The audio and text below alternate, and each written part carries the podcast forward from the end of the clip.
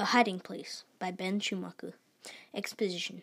It was the year of 1942. During this time was World, War II, and it wasn't a very good time to be a Jew, and that's exactly what Thomas was. His friend Peter wasn't a Jew.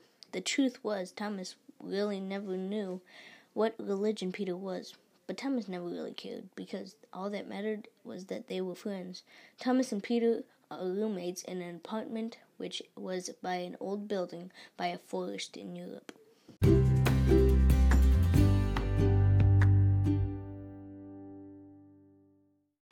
Chapter 1 hmm Thomas hummed to the pl- song playing on the radio. I don't know when the last time I've just been able to sit down and relax, Peter told Thomas while he yawned. Yeah, it does feel pretty good, Thomas said. A staticky sound interrupted the song, playing on the radio, followed by a rough voice. We interrupt this broadcast to give you breaking news. Some of our explorers have discovered some germ. All of a sudden, it stopped. Then, after a few moments, Peter broke the silence by saying, "They're just they're just trying to scare us, so I wouldn't listen to those brainless broadcast broadcasters. They probably just misheard their explorers." Thomas didn't say anything, but he did think and he thought even though Peter was Thomas's best friend, there was something in Peter's voice that made Thomas think otherwise about Peter.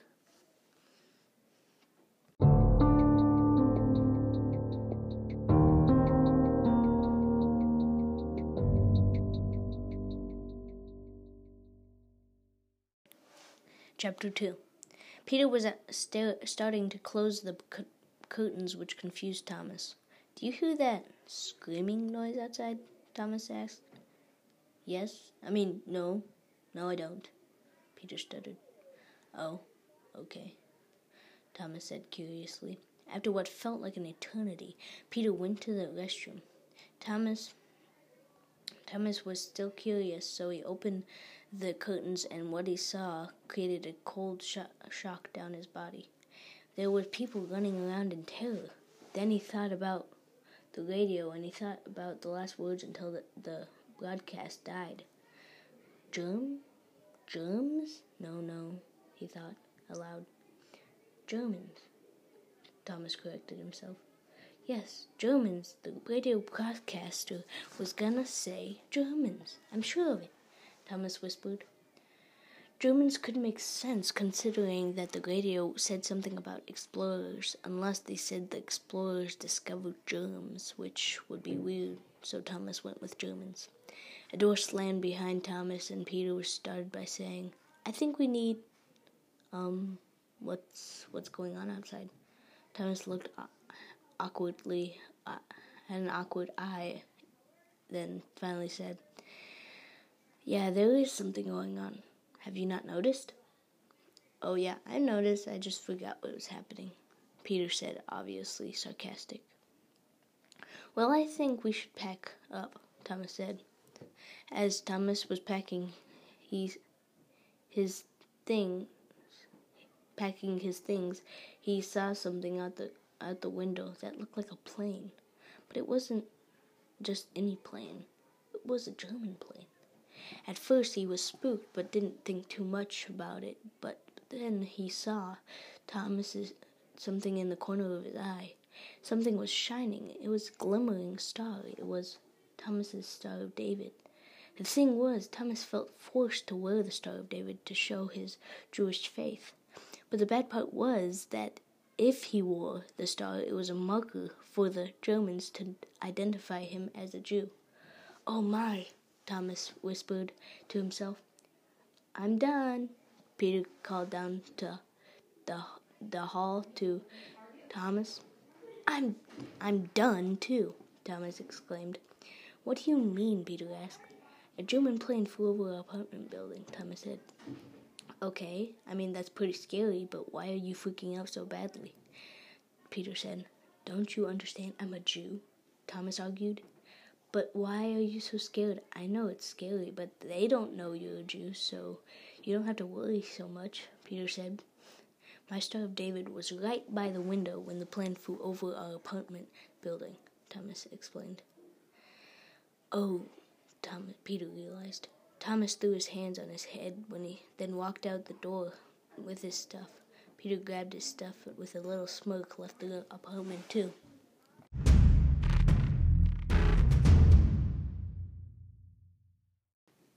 Chapter 3 Peter tried to match Thomas's speed, but Thomas was practically sprinting. Hey, wait up! Peter called to Thomas. Why? Thomas shouted. Um, so I can catch up? Is that even a question? I'm your best friend, Peter asked. I don't know if you my best friend. You've been so cut off about off about everything. Thomas said. What do you mean like I need to share my feelings with you? Peter asked. Of course not, but I haven't seen you smile in so long, Thomas said. Anyway, I'm going to a place where I'm safe. At least, I hope so, Thomas continued. Yeah, I hope, Peter said.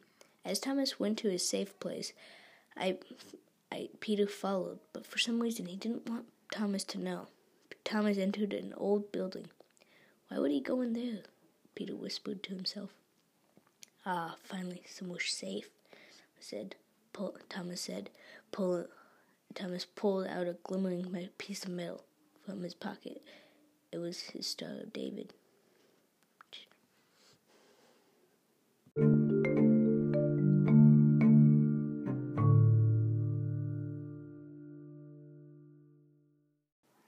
Chapter 4 Bam! The door slammed open. Whoa, Thomas yelled. You want to know what my job is?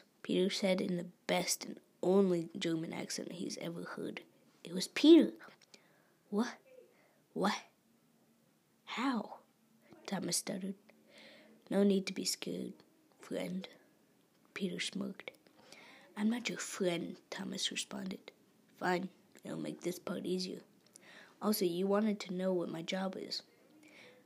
I'm a German. I'm a spy for the German government. Huh? You and I were roommates. Thomas said, I know, but I guess this is goodbye then.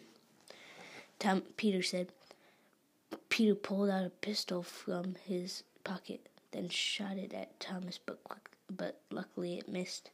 Thomas ran behind a wall, but then tried to tried the door. Crack! A bullet whizzed by Thomas's ear, which left him on the floor, his ears ringing like a chime. Before Peter pointed the gun down at Thomas. I guess this is goodbye, Peter said. Thomas kicked Peter in the stomach, then stood up and ran out the door to the woods nearby. Peter was catching up with Thomas. Thomas may have not been the fastest, but he did know a thing or two about dodging. After all, when he was little, his dad got him to play football.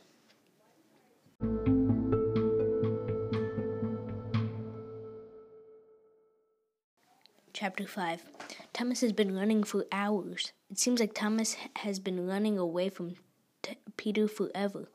Slam! Thomas, Thomas got tackled by Peter.